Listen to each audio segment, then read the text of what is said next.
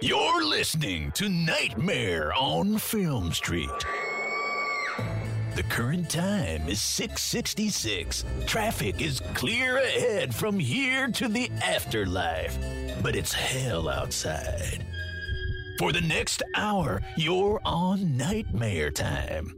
So, let's give a grave welcome to our hosts, John and Kim. Hello again, fiends, and welcome to another episode of Nightmare on Film Street, presented by Fangoria. And this week we are asking you, we're asking you this week to be our dance partner, and let's do the time loop again. We came up with the title for this episode, this very episode, months ago. Like, I think before we'd even planned on doing a, a time month. And uh, we've been holding on to it and holding on to it. And it's like so cool that it's finally time to use this goddamn title. You know, I gotta say, there are a lot of episodes coming up that uh, are all title first, then fill the movies in later. um, there, there's a few that I'm really happy about, but Some whatever. real good puns coming up, guys, in the in the coming months. So get ready. Just a little peek behind the curtain on the creative process. Pun first, then content. Why not build out from the social media platforms? Why? St- uh, anyway. It's just good marketing. Exactly. But we begin every episode by asking each other a very simple question. Kim, what's keeping you creepy this week? Well, it's actually been a while since we've checked in with you guys. Two weeks, we're no longer doing the in between week mini episodes just for the sake of keeping the, the feed full of full length content. And so we've seen a few movies in the theater. We caught Fantasy Island, which came out on Valentine's Day. Mm-hmm. Uh, um, kind of had s- social media in a bit of a tizzy. A lot of people were seemed pretty angry about it. I didn't mind it. I thought it was okay. I thought it was fun. Yeah, it got a little complicated in the end half, and I, I could have done away with the twist or two. There were a lot Yeah. of twists on twists on twists, but um, I don't know. I'm in the middle of winter. There were a lot of beachy, warm-looking scenes. Oh, you could almost feel it- right? You just start like rubbing that like warm sun all over Is yourself. it sad that like I do give a full out summer bump for things? Like, oh, you know what? I'm cold right now. I like all this sunshine. Oh, I would have liked the Meg a lot more if it came out in February. yeah, totally. Yeah, no, we've seen a lot of movies. Uh, I mean, we we even saw Parasite a second time. wasn't super nuts about it the first go around. Still not crazy about it, but I liked it a lot more. Yeah, I like Parasite. I'm just not like obsessed with Parasite, which every Parasite take is just like it's the greatest movie ever, and I want to feel that way. And so we went back because it was just like, am I wrong? Was I wrong in not being obsessed about it? And I still am about the same. Like I like it more. I notice more things about it, Oh yeah. but I'm still just in like with it. I Oh yeah. I'm a huge fan of Bong Joon Ho's. Like The Host is one of the greatest monster movies of the modern age Oh yeah. and he does such a great job at implementing like individual family stories in his movies and i think parasite is him trying to strictly do like a family hierarchy story whereas his other movies kind of weave them in like the host has an amazing family at the core of it And some great social pol- like politics in it too. yeah but the setting is a monster movie Yeah. I will also say I think Parasite, after seeing it a second time, is a movie about movie making. Um, you always think that I think that about everything, and I hope you're ready for it because that's the crux of this fucking episode. uh, and spe- speaking of monster movies, though, After Midnight also came out. We weren't able to watch it on Valentine's Day, even though it's a super romantic monster movie. We had to wait a few extra days, but it was worth it. But we also saw Brahms, the Boy, too, because every roller coaster must hit a valley before it goes up to the peak. Not to give too much away. If Brahms was a roller coaster, it would be the one, you know, like in the front of the kids section of the park where it's oh, like where a it caterpillar. looks real cool? Yeah. No, Oh. or it's just a caterpillar that goes around in a circle. Oh, my mistake. I'm, there's there's and always there's no height requirement. there's always one kid roller coaster that it's like they paint the rails the right way. It's got a cool line. You're like, this, you know, for a kid's coaster, this looks like it could be great. You get in, you're trying, you know, you're not paying too much attention. You're just eating cotton candy all day, and then you're like, here we go. It's the end. We're over. It's done. we had one when I was a kid. It has since, well, it's still the same name, but it's no longer themed. It was the Ghoster Coaster Yeah. uh, at Canada's Wonderland, Mhm. and it was Scooby Doo themed. And there were like all kinds of tombstones in the in like the weight, but it's just a wooden coaster. Um, it's just a little kid-sized wooden coaster, and it's dope. I Well, still yeah. ride it. I'm I have to sit in a car by myself now because I'm quite large, but well, as far as kids go, yeah, like you are like a few kids. I am a few kids large. I look like I lured two kids into a gingerbread house and ate them before I you were coming to the say park. I look like I lured two kids into a trench coat so I could get on this ride. Uh, you know, unfortunately, was not nuts about uh, about Brahms. Uh, wasn't really excited going in, but you know, pretty good about just sort of clearing the palate uh, and. Clearing the path. I don't know if that's the I, I I don't know. Just like purging myself of of any the blank slate. I go into a movie like I hope I like this. Uh, and unfortunately, yeah, I you know I don't think that's gonna make my my top ten of 2020. Had some you know interesting ideas. It is not exactly an ambitious sequel by any means, but we're not gonna spoil anything here. If you want to hear our full thoughts, spoilers and all, deep dive conversation into Brahms the Boy too. You can head over to patreon.com slash nightmare on film street right now uh, and check out our drive home from the drive-in review. We actually recorded a little bit before uh, we went into the movie in the car, and then the the second half of the podcast is back here in the studio. Yeah, we wanted to try to do some predictions because neither of us really knew what to expect with the movie. So we were just like, what do we think it will be? Which was kind of fun because we ended up sort of both being right, Yeah, I think so. even yeah. though we had wildly different predictions. So, uh, speaking of predictions uh, and movies that are in the theater, before we get into this week's episode, Kim, are you excited for The Invisible Man? I am really excited. Yeah. So I know before I said that I was kind of cooling to the idea. Um, It's because you've seen the same trailer Yes. like 20 times. So we've seen a lot of movies in the theater, like more than normal. It feels over the last month or month or so, and there's been an Invisible Man trailer before every single one of them. So I think I'm just a little burnt out on the trailer, and I was just feeling a little like about the movie. I'm totally confident in the directing. Leigh Whannell is an amazing director, and I think all of the action scenes are going to be fantastic. But I was just kind of feeling just a little burnt out on it. But they had the LA premiere uh, the other night. I think it was like Sunday night or Monday night. And all of the takes on Twitter I've seen have been quite positive. So I'm feeling excited again. I'm feeling the buzz. Which is good because The Invisible Man is probably the second best Universal monster. That's the I saw that full pause in your brain. You were like, oh, that, that Wolfman's so good. Uh, it's hard to say what the best one is, but I think we could all say second best Invisible Man. Claude Rains is incredible. Uh, but that has nothing to do with this movie. It's just you know they they are taking a property that I love. I don't care what they do with it. It's new. It's it's refreshed. It's something from a person who makes great movies. I am so happy that the dark universe or whatever was kind of dismantled and that they've given this piece to Blumhouse because these movies need to stay horror movies. They need to stay monster movies. They're not going to survive in that action adventure world. I'm okay with the Mummy being an action adventure movie. But th- Brendan Fraser's The Mummy was perfect already. That action adventure movie, yeah. was goddamn perfect. yeah, and I mean, like, wh- whether the Dark Universe was was ever gonna happen, uh, it, it dissolved, and we still got like a bunch of remakes of our favorite monster movies. Like, we have The Shape of Water, we have The Invisible Man coming, and uh, I'm very excited. I can't wait. I'm, oh, by the time you're listening to this podcast, I will have already seen when, it. it, when we drop it, you are going to be sitting in the theater, like Yeah. with a bag of popcorn, feet up. Man, I didn't think I could wait, but here I am. Oh boy. Actually, you know what? We have a huge snow pattern, uh, weather pattern. What? Yeah, like we're getting a stupid amount of snow. Oh, wow. Uh, beginning tonight. Oh, really? the night that we're recording this, and well into Thursday when Oh. this movie will release to our local cinema. So Farts. we're gonna have to strap some chains around them tires, get ourselves out to the movie theater because I am not missing the Invisible Man. We're going to be recording a full Patreon exclusive episode uh, of our thoughts on The Invisible Man, and one of us will be dropping a review on the website. We haven't decided which yet. Whoever likes it the most. as soon as we see the film. So we're hoping to have an episode out on Patreon this weekend, uh, and that's at patreon.com slash nightmare on film street. And the review will be hitting nofspodcast.com. You can always let us know what you thought of The Invisible Man on the Nightmare Hotline at 705 400 9415. It's just a little voicemail box. Call us, get weird, tell us what you thought about Leigh Whannell's The Invisible Man. But without further ado, it is time for us to do the time loop again. Say it with some gusto.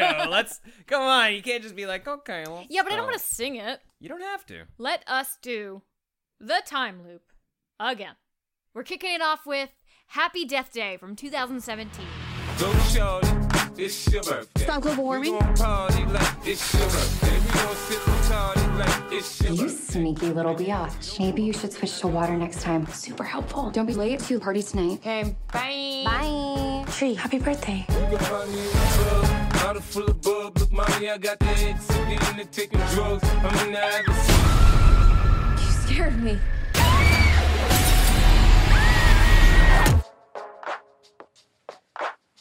Hey, you're up. Look, I know this isn't gonna make any sense. Stop global warming?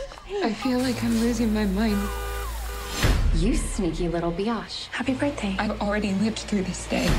Somebody's gonna kill me tonight. So you can hear now.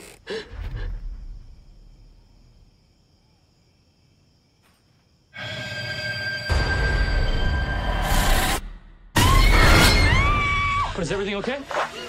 Shut up! Shut up! Shut up! Assuming that I believe any of this is even possible, Sprinklers. Car alarm. the way I see it, you have unlimited amount of lives, unlimited opportunities to solve your own murder. So I'm supposed to keep dying until I figure out who my killer is? You want to live to see tomorrow, right? Directed by Christopher Landon, Happy Death Day is currently sitting at a 6.5 out of 10 on IMDb, 71% on Rotten Tomatoes, 2 out of 4 from RogerEbert.com, 58% on Metacritic, and 3.1 out of 5 on Letterboxd. That's you guys. This is a fun one because uh, I think this is our second film that we've covered on the podcast that came out after our inception. That's right. Get ready to hear us say that for the next two years. yeah, uh, we wanted to do some fun, fresh movies for our time travel month, and Happy Death Day just seemed like a fun fit because it's not necessarily conventional time travel, but yet it is. Or is it? It is. It is. we watched this movie twice this week, and uh, which is kind of funny. Like, there's something I I do want to say. I think we should host a 24 hour marathon where we watch this movie over and over. And Oh over my again. god, John. right? Does that not sound fun? Not really. Okay, but it's a 24 hour marathon where we have to record a five minute review after each watching of it, including you out there. You call into the Nightmare on Film Street hotline, and we just stitch together the most bizarre, rambling episode you've ever heard of in your with like the level of um consciousness from not being allowed to sleep kind Yeah, of thing. yeah, yeah, yeah, yeah. I, I feel that. One, time it. you call in, you're so tired you think you're ordering a pizza. and then like the answering machine is just like, "Hey, it's my birthday." That's good. Uh, this is the first time I was able to watch this movie with captions, and it's also the first time that I learned the the lyrics to that ringtone. Isn't it like Oh, I don't even know. I thought it was, "Hey, it's my birthday." Um, something something pick up the phone. So now you got to pick up the phone, which doesn't make sense. But it, the lyrics are actually, uh, assuming that the subtitles are correct. Hey, it's my birthday, so I ain't gotta pick up the phone. oh, that's fun. Yeah, because it's her birthday. Fuck yeah. it. And that seems in character. Yes, exactly. But she didn't make that ringtone. Yeah, did we ever solve the mystery of who set the ringtone? Well, she said she asked Tori, her roommate, Oh, cupcake roommate? cupcake roommate. Okay. By the way, What is what? the reveal on that fucking cupcake at the end of the movie, where like she gives her the cupcake, she goes, "Oh, thanks," and then just drops it. Like too many carbs, can't have it. And we assume. Did you say the end of the movie the yes, beginning of the movie? this is the end of the movie that this reveal comes. She drops the cupcake. We think it's into a waste bin. At least I assume it's into a waste bin. Cut to an hour and 15 minutes in this movie where you realize she just drops it on the goddamn floor. This is why she wants to kill you, Tree. Uh, You're a slob. I'm sorry to derail us. Let's. I was let's- like, yeah, so let's start with the end of the movie. I think it's a time travel movie. Time is weird in here. Mm-hmm. Yeah, yeah. This movie's a lot of fun. Uh, this movie, I forgot how fun this movie is. It's and it's great because it's still kind of uh, a slasher. It still has that that slasher template, but it is much more comedic than it has any right to be. It's bizarre, which is odd because I wouldn't call it a horror comedy. Yeah, it all it's it's almost well, especially when you you you factor in the addition of the second one. It's definitely comedy first. I I agree. It is it is more comedy than horror, but I would I still wouldn't call it a horror comedy. It's just it, it is fun. Like, I think I'm just gonna keep jumping back to that. Yeah, I almost wish wish the slasher elements were a little bit more prominent in the movie because the beginning half of the movie, obviously, it's before we're introduced to the time loop stuff. It is straight slasher. Yeah. Uh, and it's a little bit on high speed because obviously the, the plot of this story is only five minutes long, so we can repeat it. yeah.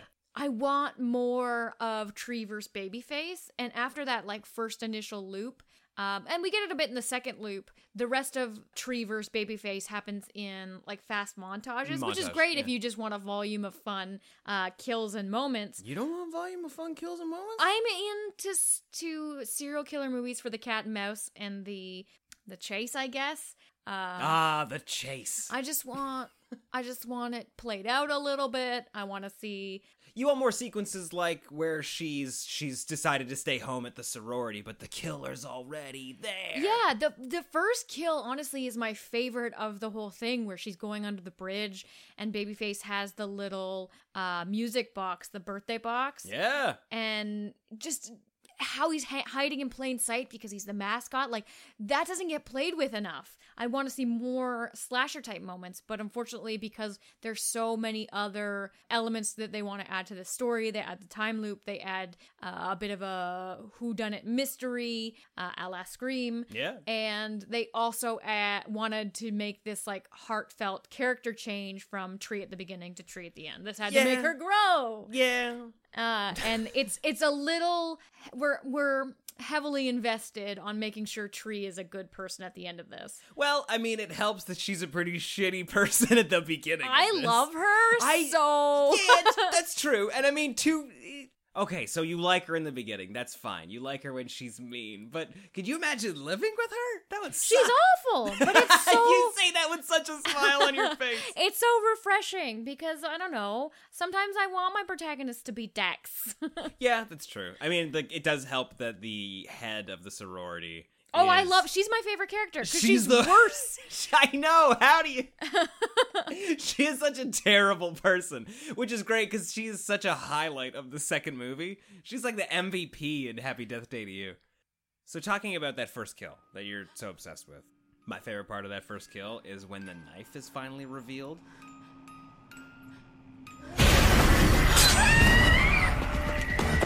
It's got such a cool fucking sound, and like that's becoming something The that I'm yeah so it, that's the thing it's not quite a schling it's almost like um the unsheathing. yeah so like sure that's what we'll call it and like I like schling better. it- some some movies have a better schling, than others You know my favorite schling? Mm? Side note, my favorite schling is the schling at the end of Underworld when Kate Beckinsale's doing that big sci-fi jump. Uh, when she's having her like face off with Papa Viktor. you're talking about specifically when she cuts papa viktor Yeah, and she cuts his head off. So spoiler alert. and there's the biggest schling of all time, and it's got like Nine Inch Nailsy type music underneath it. But you, they turned that schling up to like 120 percent.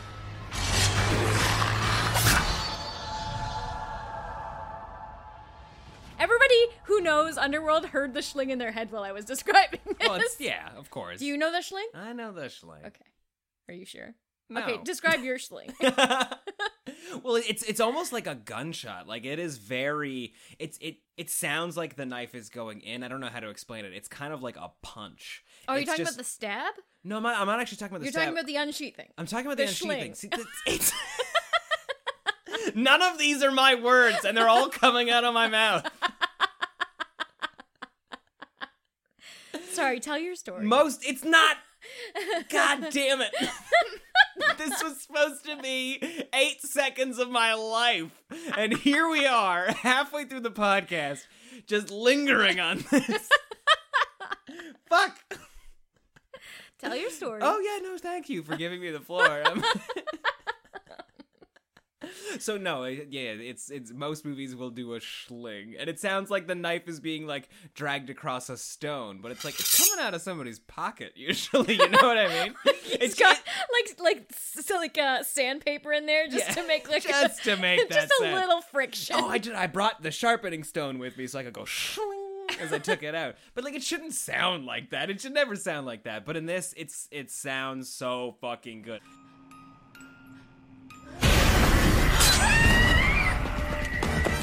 But now I've become obsessed at, at paying attention to movies when the killer's knife or weapon is first revealed. And um, if I remember correctly, like Scream's got a really good one too, uh, like kind of across the whole franchise. But I, I like it when. Do you the- think the Scream? No, sorry, this is kind of a side note. That's okay.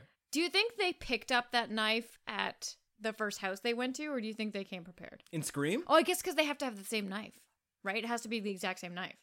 Otherwise, you know there were double, double Ghostface, That's a real good point. right? Yeah. Because They- if one of them had like a pink blade and the other one had a blue blade, that jig is up. the jig's up. Those two strike me as the type that might go shopping for knives. and matching sneakers. Yeah. What's What's amazing to me is that uh, the knife has become famous in Woodsboro, and every killer knows which one to get. And the voice box too. Like the mall should just stop selling voice boxes.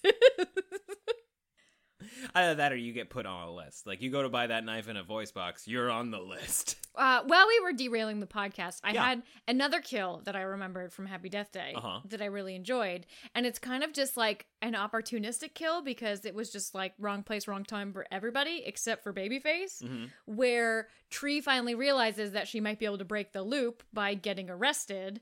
Uh, after she's pulled over by a police officer. Oh, it's a good one. Yeah. Yeah. And then Babyface causes a wee car accident. and just, you know, being resourceful as Babyface is, uses the gasoline that's leaking from the tank and drops a motherfucking birthday candle. Right? Oh, I you know, I saw that in the original trailer, but when I first saw it, when we saw this movie in the theater, I still was like, It's a great touch. like so good. made my day. I love to think of Tori bringing that cupcake with her everywhere. Like the whole day. Just Yeah. like, I'm gonna go to eat oh. this fucking cake. Maybe she just has the candles in her pocket. Maybe that's all it is. That's that's pretty funny. Like, okay, I got my knife, got my killer mask. You're gonna use the extra candles because I spent one ninety nine at Dollar Tree. no, well, you know what? We never actually get to see her post killing Tree. Maybe she sets a scene. Like maybe like you've got oh man, like the crime scene photos, every single one of them, Tree's dead, blood everywhere, single cupcake, candle burned right down to the frosting. the weird thing, so we learn about halfway through the film that roommate Tori is doing it, um, but she's setting it up conveniently because there is a serial murder serial murderer currently being treated at the local teaching hospital. Whose type just happens to be girls Like- who look like Tree. Yeah, it's like co-eds is Yeah. his type, Yeah, and so she's co-eds. going to let him free, uh, throw a little baby mask in his satchel, and she's gonna get away scot free. The baby mask thing seems like a pretty specific mo, but I think because that character is brought into the to the Who Done It like so late in the game, it's just like, eh, this will just work. this works fine. Yeah, I mean, like if he needed to escape the hospital in a college town, I guess that's very true. Very, like that's an easy way to blend yeah, in. That's so Because it does seem like people are wearing those masks all over the place. It's also kind of weird that that teaching hospital has like a clock tower, but maybe it was just like an unfinished elevator shaft with a lot of stairs in it. no, it was a total clock tower. Total clock tower, yeah. Because she she hangs herself off like the rope that the that they, they use to ring the bell. Man, it's a good scene. Yeah, I I got to admit though, like when we first watched this movie, when they introduced the serial killer plot, at first I was a little confused, You thought it was too much? and I was kind of let down. I was just like, mm, you can't introduce the killer so late. I mean, in the end, it all worked out, and I really like the the mystery uh, that they crafted. But that first watch, I was definitely really disappointed that it was just like this random stranger comes to town. Uh, do you remember how you felt about it? Were you on board with like, ooh, random serial killer? I remember thinking that it was an odd choice. Um but I knew that it was too early in the movie to be the final, Yeah, like there had to be something else to it. Also, just how much effort the babyface killer went to get Tree in all those different scenarios. Yeah, because then it's like what what kind of recon was this guy doing? Yeah, like he's before he got to the hospital. Yeah, because he really seeks her out. And I'm sure he's in there for a reason. Like, what if he's got like appendicitis or oh, something? Oh yeah, that's Like, so true. Where he's like, I don't want to go. I have surgery in the morning. I haven't eaten for 12 hours. I'm cleared out and prepped for this. And this. Tori's just like kicking him, like, go kill her. I'll do it tomorrow.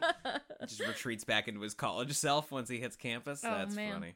And I, I also remember thinking that the ending was just a little like not maybe not abrupt, but once it was revealed that it was Tori, it seemed clean. Yeah. I'm I'm into it now. I like it. And I think also too because Tori's motive was pretty simple. It was like you're sleeping with the same teacher I'm sleeping with and it hurts my feelings. Yeah. There was nothing set up for that previously. I I mean, I guess Tori was a little irritated at Tree when she was getting in the elevator at the beginning of the movie because she knew where she like she knew she didn't have classes in the hospital and was like, "What are you doing here?" Well, what's what's interesting about that part is that she's already failed at trying to kill her.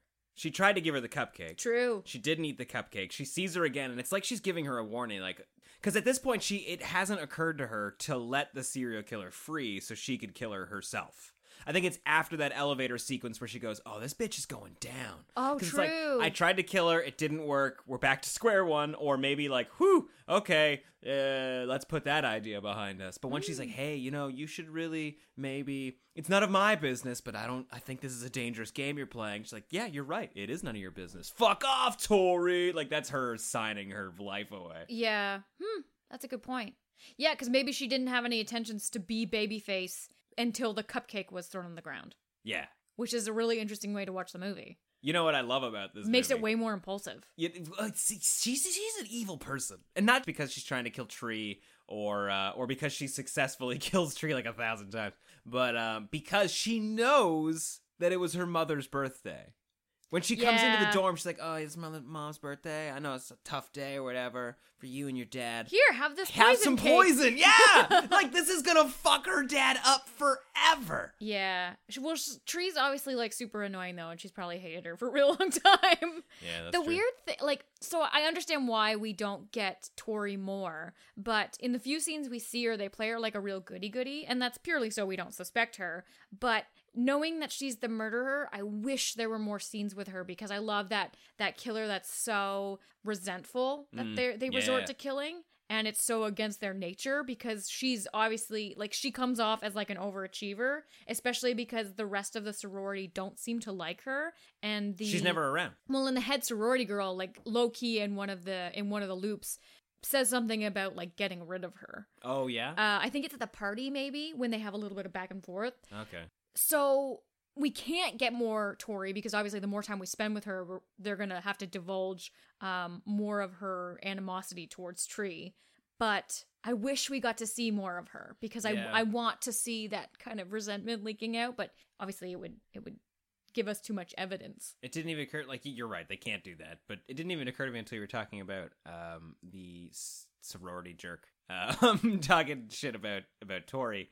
Uh, it's because she's not at the party. That's why she's mad. It's they're all supposed to go as a group and do stuff together. Yeah. and like she is at the party. She's just dressed up like a killer, She's just busy working. which leads to my favorite kill of the movie: the fucking The pleasure dome. one? The Oh, pleasure God. dome. It's so funny. It's so cringe, and it just it works so well. By the way, didn't notice until we watched it a second time last night. There's a dioptic shot in that scene where she's she's sort of turned her back Oh, to and his she's dumb texting dance or whatever? Yeah, like because she's in focus texting, and in the background we see we see Tori as the babyface killer come in and kill him, and oh, that scene plays out like gangbusters. I love it. It is a fun scene. Like that's really playing with like the traditional slasher format because Yeah. um like we've already had that guy dressed up as the baby face and so she's disarmed um but she still kind of has the memory of being murdered before Right. so she's also a little on edge and, then, And like, even if none of that happened, it's like nobody wants this, buddy. like this is this is bad. yeah and then also he's just like let's fuck yeah, right. in my weird like bro room Oh boy. bro room of should be shame Oh, it's so gross. It's bro room of shame is like a t-shirt i want now that's a good T-shirt. That's a flag you should just make and hand out to dudes as they sign up for for frats. But uh, but also she's like, it's a little loud in here, and she literally can't hear him being murdered. yeah that's pretty wonderful Oh boy. yeah Oh, and the fact that when she gets into the room, there is a moment where she's like, "Oh, look, a huge, crazy, weird bong," which is Oh yeah. which uh which which Tori, the babyface killer, ends up smashing and stabbing her in the throat with. It's That would be so so smelly. good. Yeah, I know that's the stinkiest death. Also, nobody's gonna see that crime scene and relay that info to her dad and not think like, well, here we go, another weed death in the books. like 420 kills kids. I want you to remember that. This girl got so high that she was stabbed in the face with a bong. Drugs kill kids. What do you think about Carter in this movie? Mm, I was just gonna bring that up. Okay. The so there's two things about this movie that I'm not totally down with. i I'm hope it's not the hallway shots because I think the hallway shots in this movie are great. Okay. Yep. Uh, I was gonna say the love story and the um connecting with dad, my mom's dead story. Oh yeah.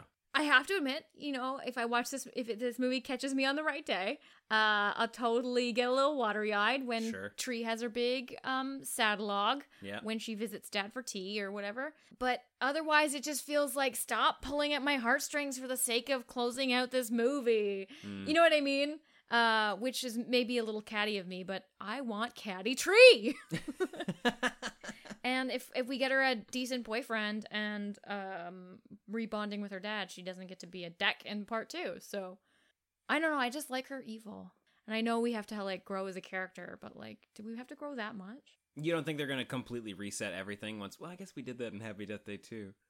Ooh, I hope in Happy Death Day 3, that girl who's sitting out in the porch just like listening to music when Tree comes home gets like a whole story arc. I know because looks- they totally did that with Ca- uh, Carter's roommate. Yeah. he was literally just like, "Did you bang that fine vagina?" And then in, in part two, he's like, "Top bill." yeah, exactly. He's the protagonist. Oh, it's good. yeah, it's pretty great. Oh man, you know they they're still what's up with that car? We still haven't figured out why the car is going off, right? the car alarm? Yeah. Does it matter? No, but there's that is laying the foundation for a trilogy. I know Oh, it. boy. I know it. Do you think they knew what they were going to do with the rolling blackouts? Like my question I guess is one, was were the rolling blackouts there specifically so we could have a marker of time and like there are things happening that signify repetition or was it there as foundation for the sequel or is it both? Like is it just like, "Oh, here's electricity, we could do something with electricity Yeah, maybe." I think it was like an opportune thing. Like it, it was a nice little um uh I guess learning moment in part 1 because Tree has repeated the time like the day so much that she knows the exact moment when the blackout is. Yeah. Which which is fun when the alarm goes off and it saves her from being murdered by that gross serial killer. Mhm. And then yeah, but like when you're doing a second one and you're like, let's go hard into this time travel bit. Uh it's just a perfect little nugget to tie the two together. Yeah. There definitely won't be a part 3 though. You don't think so? No, I uh, I think Jason Blum tweeted about it after part two. Oh, really? Um, because people were just like, "What is Oh, this I- not horror movie?" I remember that. and I don't know if it made as much money as they had wanted, which is sad because uh, I love when a movie does a weird thing, and part two definitely did a weird thing. Yeah, and I mean Christopher Landon can definitely build out a universe. So Yeah, I think the problem is, is that part three would, if if they continue on this like sci-fi journey, takes it away from like what we know and love from Team Blumhouse. Oh right, yeah, because now we're into like the government, right? Yeah, like I I think it's like a lot less Blum than we're used to. oh, it's gonna be the whole world. It's gonna be a particle accelerator, and like only one person knows that the whole world keeps looping. It's yesterday, but happy death, happy death yesterday. Happy Death Deathsterday. Death. Oh, I'm done. Yeah. and this is why there isn't a third one. Did you say your favorite kill of the? It's the pleasure dome. Oh yeah, yeah, yeah. yeah. It's too much fun. That and when she gets hit in the head with the baseball bat and she falls onto the pillow. Like, oh, that's a good one. yeah, it just looks fantastic. Yeah, especially because in like it's all it's all uh, only part of a montage, so we don't get to see much of that whole day. Yeah. Um, but in it, and I only noticed it this last time that we watched it, she's still wearing Carter's shirt in that day. Yes, yeah. So that when her head does the flip from being hit with the baseball bat to falling so gently onto the bed, she's in her morning clothes. Yep. Which is perfect. So smart. Yeah, that was just like a great.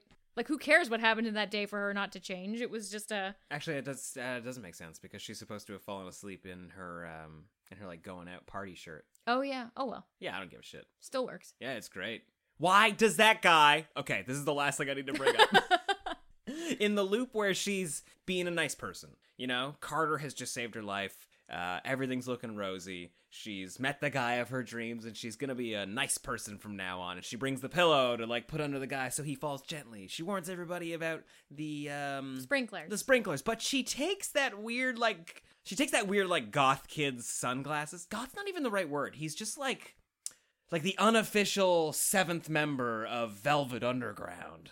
Why does he let her take his sunglasses? They look expensive.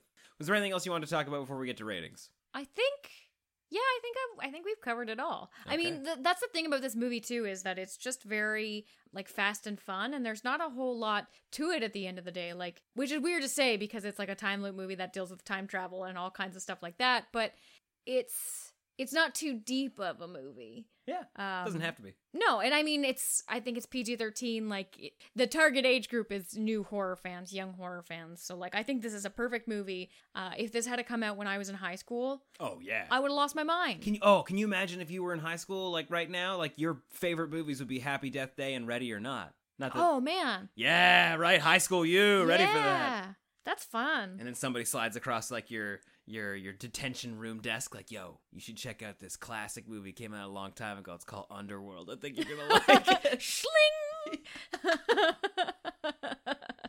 so ratings. How would you rate Happy Death Day? um, I'm gonna give Happy Death Day uh two and a half out of four. I think that might have been how you rated it in the movie theater too. I'm giving Happy Death Day a three out of four because it's got that 0.5 fun bump.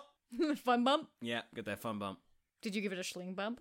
No, I should. I should. It's got good foley artists. Giving it that fun foley bump. Nightmare on Film Street is listener supported. We'd like to take this moment to thank our patrons. Are you ready? Thanks. Want to join the Fiend Club? Hightail it to patreon.com slash nightmare on Film Street. Moving on, we're going to talk about another time loop movie that's quite a bit more serious. We're talking about Justin Benson and Aaron Moorhead's The Endless. Whoever's watching, I just wanted to say the Ascension is something that we've all been looking forward to. We couldn't be happier. I want to go back. One day, one night, we come straight back. Good to see you two. And what the dickens brings you all the way out here? Just thought we'd visit while you're uh, here. We're always here. I used to make a lot of your clothes. You remember that? They're all in like their 40s. They just look young. It's weird. Why come back now? The video you sent. What video? How is that possible?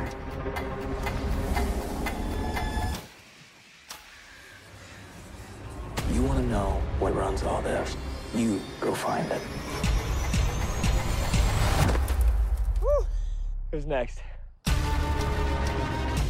We can't go back to our lives. Also from 2017, The Endless is currently sitting at a is currently sitting at a 6.5 out of 10 on IMDb. 93% on Rotten Tomatoes. 3.5 out of 4 at RogerEbert.com. 80% on Metacritic and 3.3 out of 5 on Letterboxd. So we've seen this movie a few times. Sure have. Few times. Yep. Few times. What are you doing? what are you doing? Ah, I time looped. It Very was good. Yeah. I was here to witness it. Thank We're out now. Oh, Sans explosion. we escaped. Ah, this movie. Um, I would like to read this movie as a book. If that makes Oh, I'm with you. Yeah, this feels like the best book I have never read. Okay. I do really enjoy this movie because it has such a well thought out premise. So interesting and engrossing, and just like I'm completely invested in every new um, scenario the movie wishes to show me. okay. I have to say, though, there are still a lot of like questions I have. Mhm. And the movie, at the, especially getting into it, because the way the film starts, every time I watch it, I feel like I have missed something at the beginning. Right I- at, like right at the beginning. Yeah, I almost feel like it's uh, a sequel and it's kicking off right after the last one ended. Okay. And it's like I have this weird like where was the previously on kind of feeling. You know what I mean? Sure. And maybe it's because the two lead brothers are already out of this cult. They are kind of well on their life and they're already at the point where they're like, "Oh, this sucks." Yeah. And then they get this random tape and we're being reintroduced to like the life they left behind through these conversations they're having with um like a cult therapist or like um like a deprogramming I think yeah, that's how they refer to it. Yeah. Yeah. Yeah, because they've they've been out of the cult for ten years. They get the mysterious videotape, and one of them, Aaron, wants to go back Yeah. because he doesn't. He has no memory of it being bad. It's just kind of like a cool commune that these really nice people lived at, where we ate lots of great food and stuff. And he can't help but look at his current life, where they are. Uh, like living paycheck to paycheck, barely paying their bills. I think they're on some sort of disability. Like that's why they're still in deprogramming therapy ten years out. Yeah. and uh, he's just he's hating it. that the I guess the weird thing is is that like we're never fully told the story at the beginning what the cult was like and why they left it and the scenario surrounding why they left it because we see these glimpses um that they escaped but their memories are hazy and vague of the cult. I found myself asking you several times throughout the movie like how long have they been out of this cult just because of how like hazy the memories are and stuff. It's almost like maybe I would have been happier if there was just a paragraph at the beginning of the movie, like one of those superimposed, like in 2008, Aaron and Anna left the something something cult because they were gonna suicide themselves. Yeah.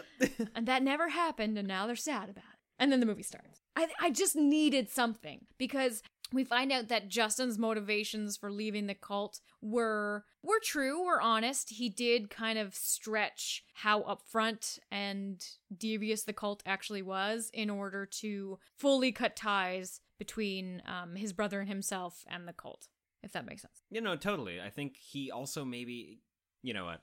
Do you think maybe the haziness is part of it though? Like, do you think the fact that they have been out of there, man, this is gonna start getting real deep. I hope you've seen The Endless, guys.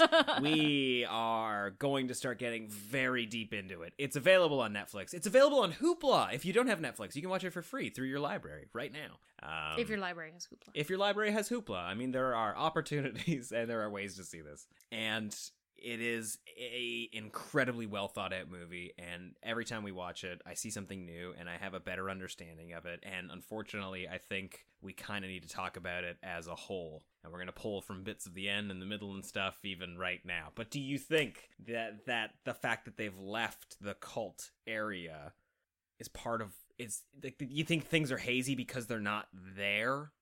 Yeah, maybe. But should they be all the way hazy for us as the audience? Okay, sure. I see what you're saying. That's if fine. we superimpose some text at the beginning or got it previously on. you know that number one rule in in movie making: tell me, don't show me. Shut up, Sean. um yeah, I um maybe it's just because this movie is unlike others in that it does require several watchings. Cuz like I would say that the last time I watched it was the first time I realized that like where the tape came from that they were sent initially because I was like why did this girl send them the tape why is she lying the, like for the last like four times I've watched it But you you sort of explain that away as cult behavior, right? You know, like they they want them back. They sent them this weird tape, and it sounds like in the tape they might be ready to commit suicide or something, right? Like, but and, but is- why would you be primed to like I want to go back from that creepy tape we got I know that's that's the weird thing about Aaron, but he has no memories of it being a scary place. Yeah. And based on the tapes, they haven't killed themselves and everything's cool. And I mean realistically, the only reason we look at that tape as being anything weird and creepy is because of what we think of cults. Like the tape really is just a, "Hey guys, you know, if you come by and we're not here, just let you know. We'll be why would they come by though It's not the tape's not for them specifically Mm. she like when they when they talk to her later and he asks her why'd you send the tape and she says i didn't uh, and the, the the videotape that they recorded was just one that they left in case somebody came by Mm. if we can move away from the videotape that's ah so goddamn. Goddamn. There's so much to talk about in this movie. There's there's there's almost too much to talk about in this movie. And i think maybe part of what makes it maybe a little harder to watch than some other movies is that this movie that these guys made who they are starring in and playing characters that have the same names as them which is maybe possibly very important i'm not sure also deals with their career like their whole career leading up to that What movie. are you talking about? What am I talking about? They go to their own movie in this movie. like they go to their, their first movie and th- th- there's video there's video footage of them as cult members when they're like 17 18 that's from a failed project that they put together when they were younger Really? So yeah yeah, yeah. so they're um do you remember the characters that they um that justin goes to see in like the unfinished house Yeah, so I know that because I did want to watch that movie before we recorded this, but Unfortunately, we alas, we, have not. For, from what i remember because we have seen it before but it's been a little while Is that a time loop movie? I don't remember. so we watched it very late one night. Um, what I remember of a person is going to see a longtime friend that they've sort of um, gotten a little distance from, and this person has become a drug addict, and he's kind of just going to check in on him and see if he's okay, and then he ends up chaining him up to get him to do a cold turkey kick, right? On drugs. He's gonna he's gonna help him out. He's gonna help him get sober. And then they get a videotape while they're there of them. Like somebody's watching them. Mm. And then it kind of gets eerie and weird from there. Literally that's all I remember that movie, which is a shame because uh we, well, it's it's a shame we didn't have time to watch it before this, but I don't think you need to know too much about that anyway. Like it's it's it's fun no- knowledge to know that like they're visiting one of their own films, and the footage of them as younger cult leaders, as younger cult people, is uh, is from is from a movie that they were working on but never released, where they play two people that are left behind when a cult ascends. Oh, really? yeah, so now they're searching the world for their cult.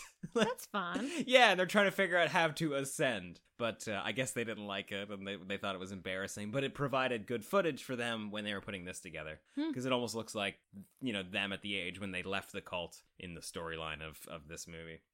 TLDR, this movie deals with loops. And there are several loops within the movie. And as the characters sort of explore outside of the cult, we realize just how short or just how long some of those loops are. In fact, they find a loop that is literally only five seconds, and then they find another loop. The cult, which we reveal later, is 10 years long, yeah. which is very interesting.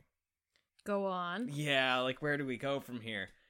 I think it's kind of interesting that Aaron wants to go back, like right as the loop is about to like close or start again. Yeah, Yeah. start again. Because by the sounds of it, I would think they left right before it. Last time. Yeah, because Justin was starting to get these feelings that, like, oh, we are building towards something, and they're about to quote unquote ascend or whatever, because they they worship whatever it is that resets this loop, Yeah. and they they escaped just in time. Because if they hadn't, they would be stuck there with them forever, looping the same ten years over and over and over again. Mm-hmm.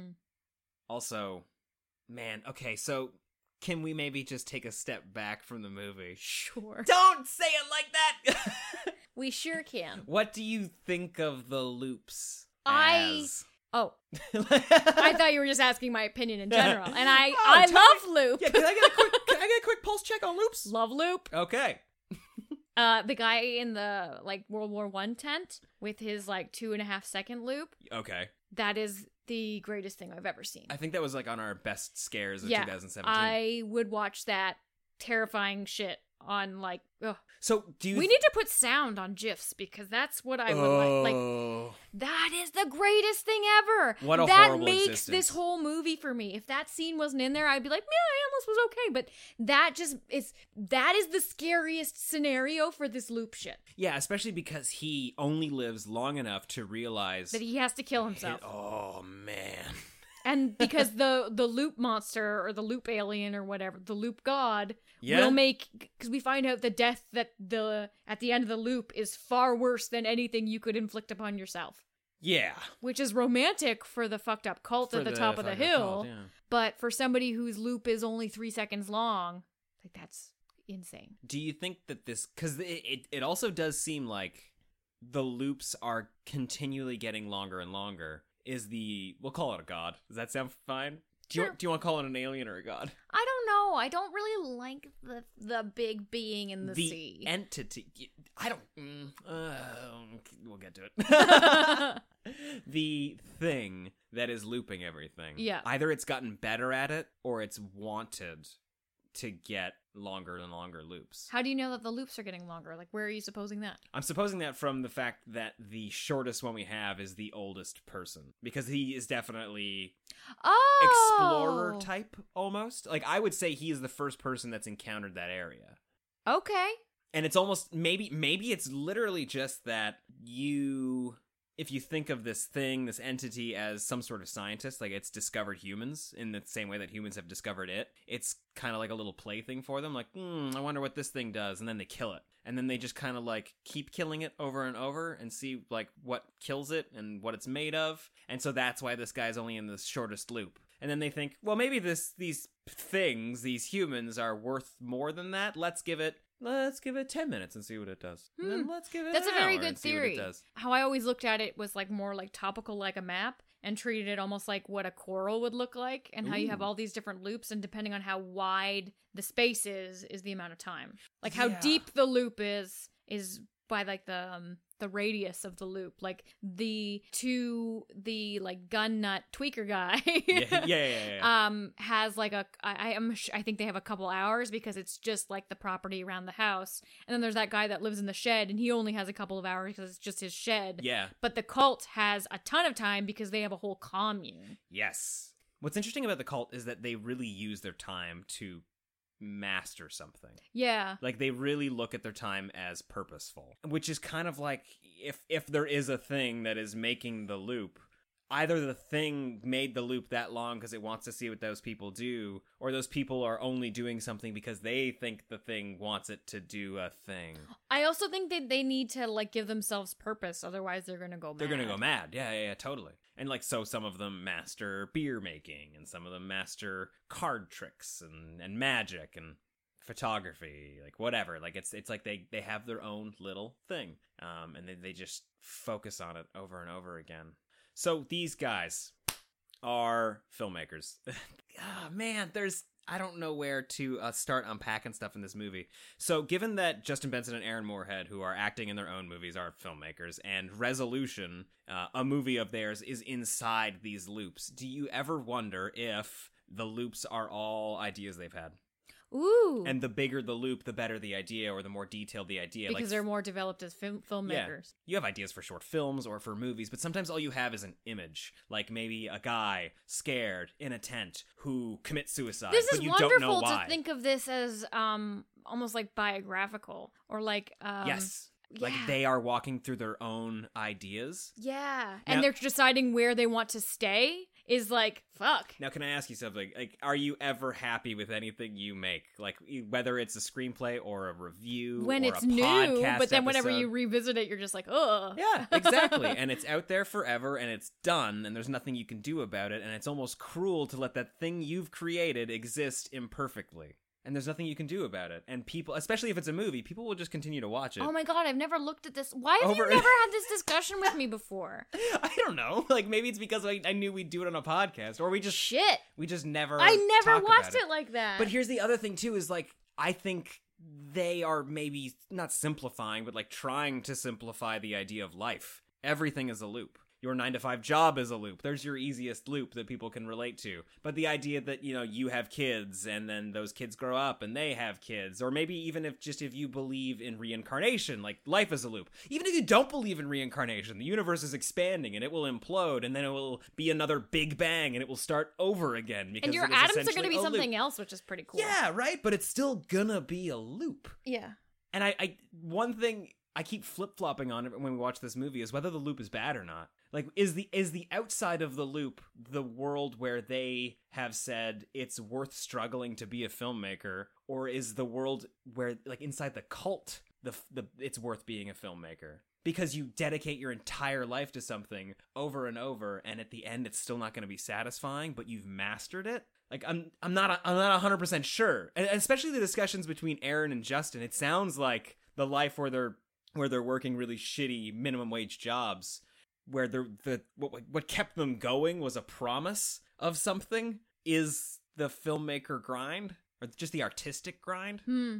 Also, if like if I'm just in the I'm sorry, I'm just absorbing your. I know, and your if, if I'm just unpacking ideas here, it is really interesting when you think about uh, those loops as being part of their creative process, and they have become characters in their own thing. That uh, that car crash where their their mother died and they were saved by the members of the cult is the beginning of the loop. That's the barrier of the loop. yeah. So as character, I was going to ask you about that. What what your theory was because it's very. If we didn't pair this with um uh with like a time traveling movie, I wanted to pair it with Hereditary eventually and called it Markers on the Road.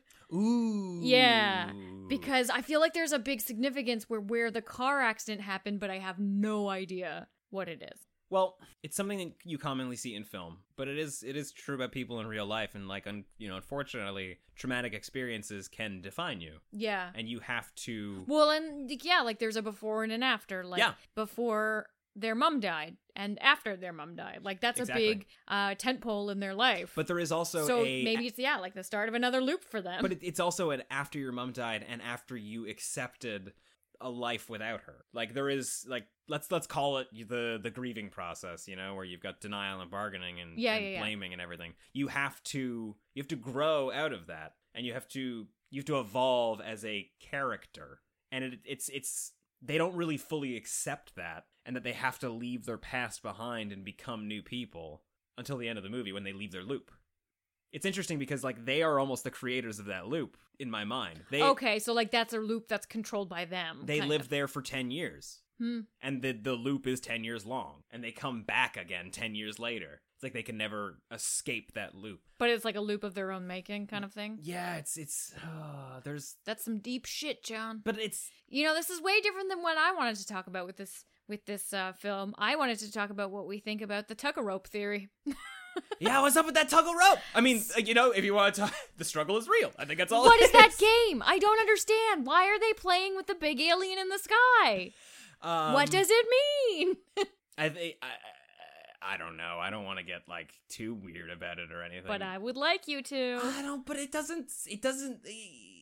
This is like my knee jerk reaction to just be like, you're always fighting against something that you can't see, and just like some unknown force who's bigger than you and stronger than you. But like, if you're if you're determined enough, you can win. It's just like It's weird though. Like, why is a big omnipotent entity who can make time loops like playing team building games with a cult? I mean, if you believe in God, why did God create a bunch of people who sit here and suffer and hate their lives, especially the person who made them?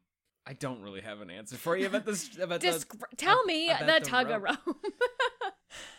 I guess I'm just not too into the fact that the um the god thing is like ki- the more I watch this, it's a more present entity. Mhm. Like every time I see the film. Yeah. Well, I mean, there are moments where you actually kind of see it. Yeah, and like the fact that it drops like Polaroids and tapes and it gets them to go out in the boat and stuff. I guess I'm just not huge into the communicating part of it, which is what sets off this whole movie into motion. Like that's what sends the tape out. And so like that one thing, the fact that the the entity communicates through dead media is it seems almost beneath something that can twist time.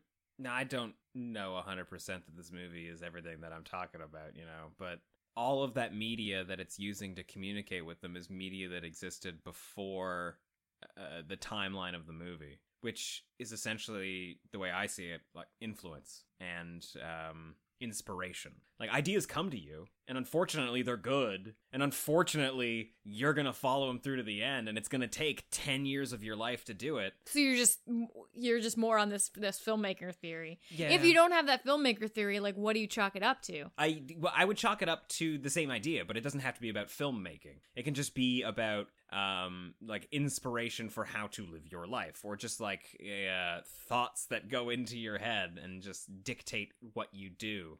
I, I I have a hard time not looking at this as as a movie about the creative process. Like it doesn't have to be about film. It could be about painting. It could be about whatever the fuck, right? But um the fact that we like go into their movies and stuff is is really what makes me really solidify that down. It's like it, I, I bring it up all the time, but like David Lynch,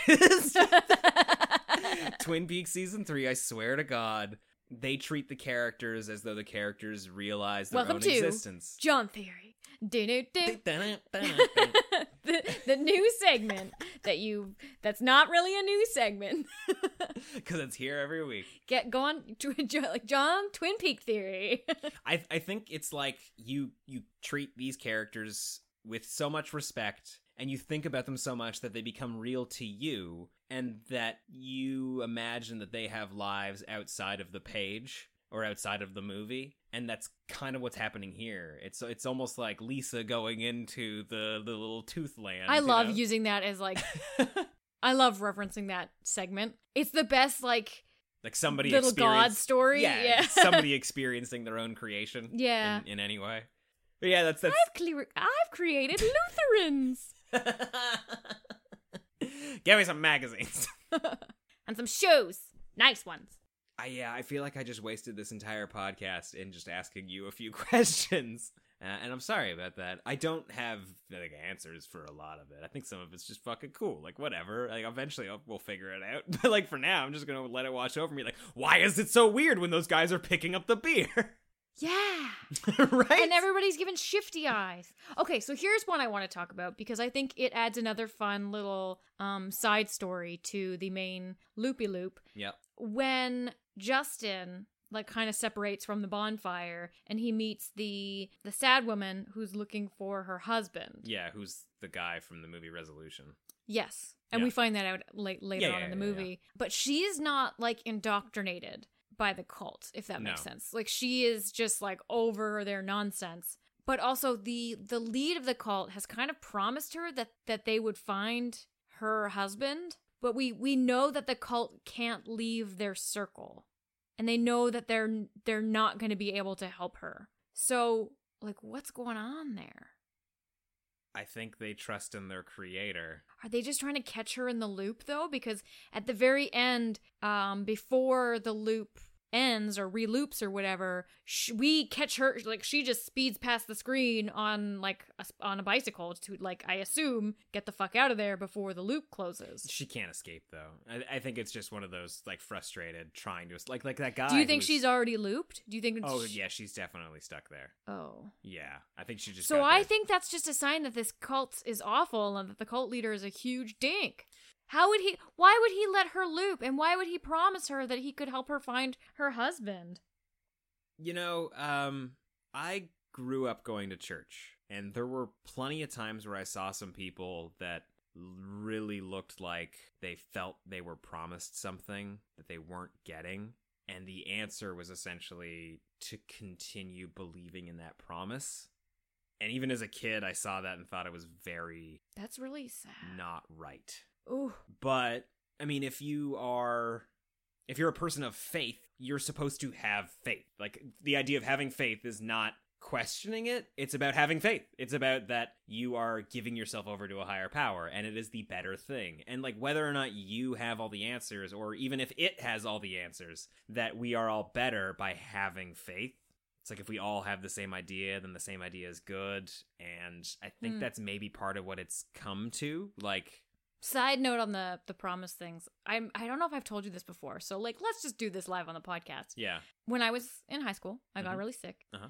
Um I almost died. I didn't. Yeah. I'm good. We're all very happy about that. Um, but uh, when I first got sick, uh, my grandma, who is a very devoutly religious woman, Uh-huh. got so mad at God that she didn't talk to him for a whole week. and then she put me in a prayer circle, and it was all better. There you go, yeah. yeah, uh, I remember, you know, like being really sick and getting a kick out of that. like, oh, grandma. yeah. Yeah, because she was like a devout woman like her entire adult life. So, and she was just like, how dare you? It's funny, like, and you- then she got she felt bad because she got mad at God. Of course, yeah, no, like that's that's one of those like things that like you can't really understand the weight of it unless you've been with that character for eleven seasons. you know, like that's a big thing for grandma to do. Yeah.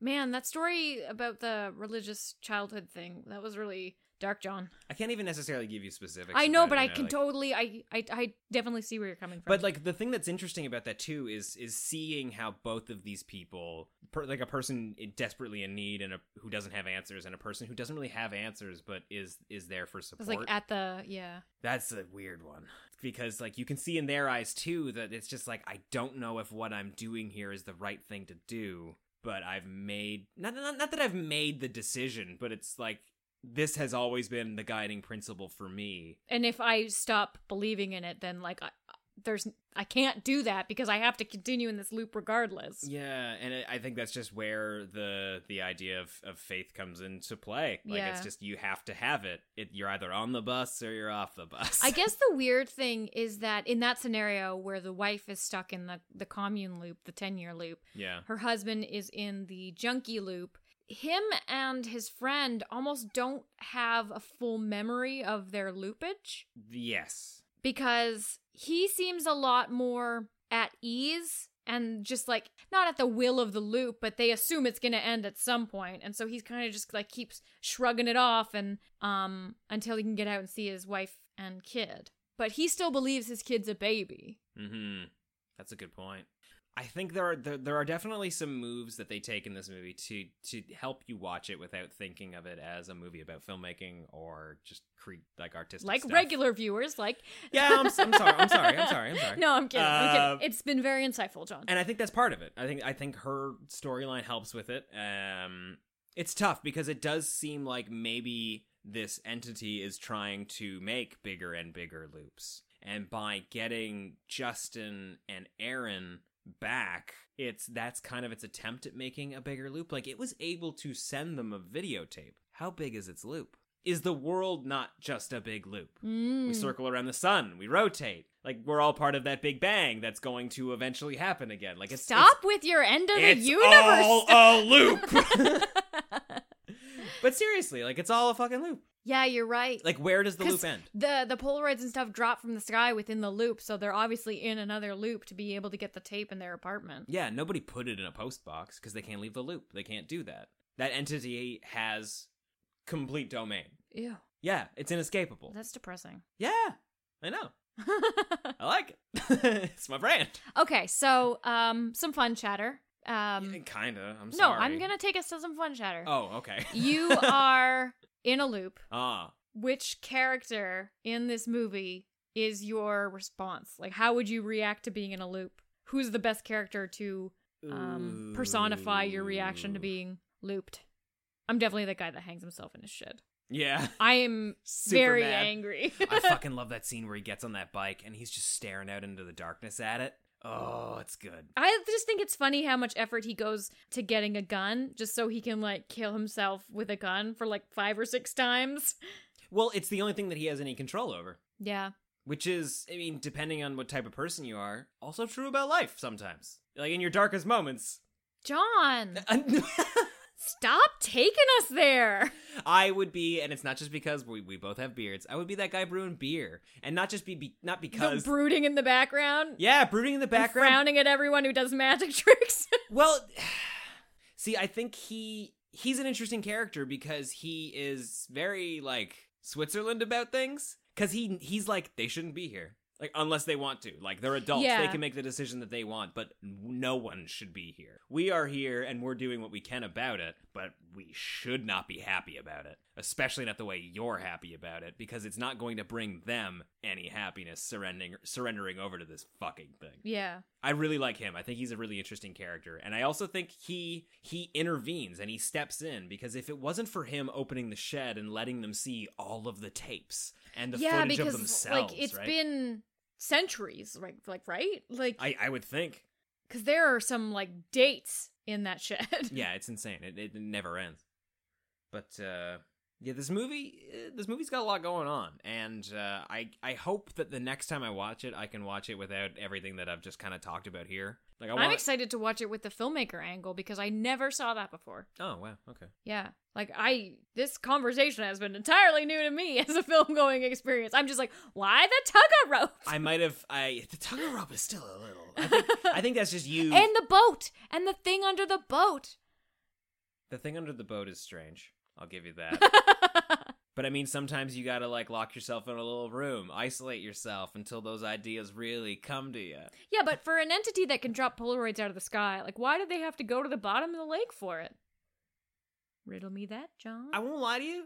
One of my least favorite parts of the movie. It looks great. It's awesome. It's kind of creepy-ish, but it feels very out of place. Mm. I think it's maybe just like a cool, scary, monstery type moment, and I'm for cool, scary, monstery type moments. I fucking love that scene where we're watching like the projector come on, and the projector is showing the footage of the projector coming on. Yes, is- by yeah. that trailer. and then it gets That mad loop- and it smacks it. Ugh, that loop get, is so spooky and frustrating because there's a note on the door that says like, "Hey, I'm gone. I'll be back soon." Whose loop is that, and how the fuck did they get out of it? May- well, doesn't that trailer just drop out of nowhere? I don't know. I think they just created that loop to try and trap them in it. You think so? I, I maybe I don't know. Because the the something about getting them to go to the trailer was a thing in the footage. Yes, agreed. And I, I'm almost positive it, the trailer just like appears out of nowhere. Like yeah, but a lot of stuff appears out of nowhere because y- you're. It's almost like a kaleidoscope. Like you don't see loops unless you're in them. Oh, that's right. So like I don't think they saw it. Um, wait, were there like tigers and lions outside? There, that was a fucking scene where there was like a panther or something, right? What the fuck? A mountain lion. What is this movie? This movie's wild. okay, it is too late to get into Panthers. I have another fun question for you. Sure. Ten years, loopy loop. Uh, what, What, do, do you do? master? What do I do? Yeah, what do you master? And you can't say guitar because that's fucking a given. What and everybody's gonna ask you to sing What if I songs by the fire. Oh, that's so true. You don't sing along to slide guitar though, and I've You tried. can't- no, you can't say- slide guitar. Mm. Different guitar altogether. So hard to do. Doesn't make sense, but it's so complicated. And it looks so fucking easy. Those jackass. Uh, you remember those devil sticks? I'd get real good at devil sticks. Oh, cool. Yeah, yeah. I'd yeah. probably learn archery. I'd learn how to light them on fire and use them. Okay. Archery's cool. and I'd light them on fire too. It- yeah, of course. How else are you supposed to split that other? Like, you got a bullseye, and they're like, "Oh my god, how's she gonna top that?" You're like, "I'm gonna light it on fire and split that other bullseye down the center." Yeah. After ten years, you better be able to do it. After ten loops of ten years. Do you think there's anything to the idea that this guy is trying to become a master of magic, but at the end, his best trick is still something that gets pulled off by the entity? I think that just shows that he's kind of a dick. Like he's Mm. kind of a douche. And that's why um Beer Guy glares at him because what he does has nothing to do with mastery or taking advantage of the situation. Yeah. It's just showing off to people who don't know the severity of what he's doing. Mm, okay. Because he's literally just thrown something outside the loop and it's gotten kind of caught up in the the bubble. Yeah. I just I I'm not 100% sure if them escaping the loop is a good ending or not. Like there's something like it's supposed to it's supposed to feel very good and redemptive and they are growing as people, but there's still something dark looming in that movie for me. And it is it does have kind of like a happy ending. We're going on, it's an adventure. We are starting a new loop. That's how I feel about it. And like that scares me. And maybe it should, I don't know. Like maybe that's just the idea. It's just Yeah, but if you're always starting a new loop, you're never looping. And that's where we're going to leave it. Kim, how would you rate The Endless? Um, I'm gonna give the endless a three out of four. I'm giving The Endless a 3.5 out of 4 Sweet. for that fun bump. it's a frustrating bump. That existential funk bump. yeah, this movie is totally frustrating, but it is wonderful. The premise is fucking killer. Yeah, I uh, I was worried that I would not enjoy it as much the second time around, but I I fuck I need to see it a third time. yeah, every time I watch it, there's something else that I like. I have to like ponder over. It frustrates me endlessly. Ooh, does it? um, yeah, fuck. Uh, this is a very skewed episode. Obviously, the endless gave us a lot of theories to chew over. And the Happy Death Day was a perfect little fun watch afterward to remind you that the world doesn't have to be full of metaphysical crises. Although both of them have metaphysical crises. Exist, eh, whatever, who cares? Metaphysical is probably the wrong word. I don't care. Let us know what you thought of the endless, all of your endless theories, and how you feel about Happy Death Day. Over on Twitter at NOFS Podcast. You can find us on Facebook at facebook.com slash groups slash horror fiends of NOFS.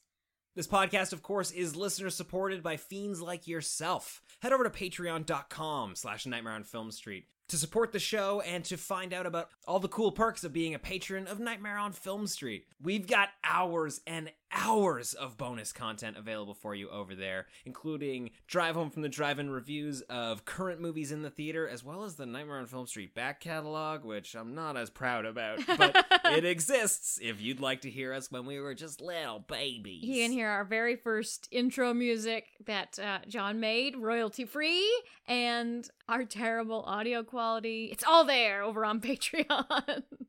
But until next week, I'm John. I'm Kim. Stay creepy. It appears you made it out alive, but we'll get you next time. Help us to grow the horde. Leave a five star review on Apple Podcasts or wherever you subscribe. More terror can be found lurking on our website, nofspodcast.com. Until next time, stay creepy, fiends.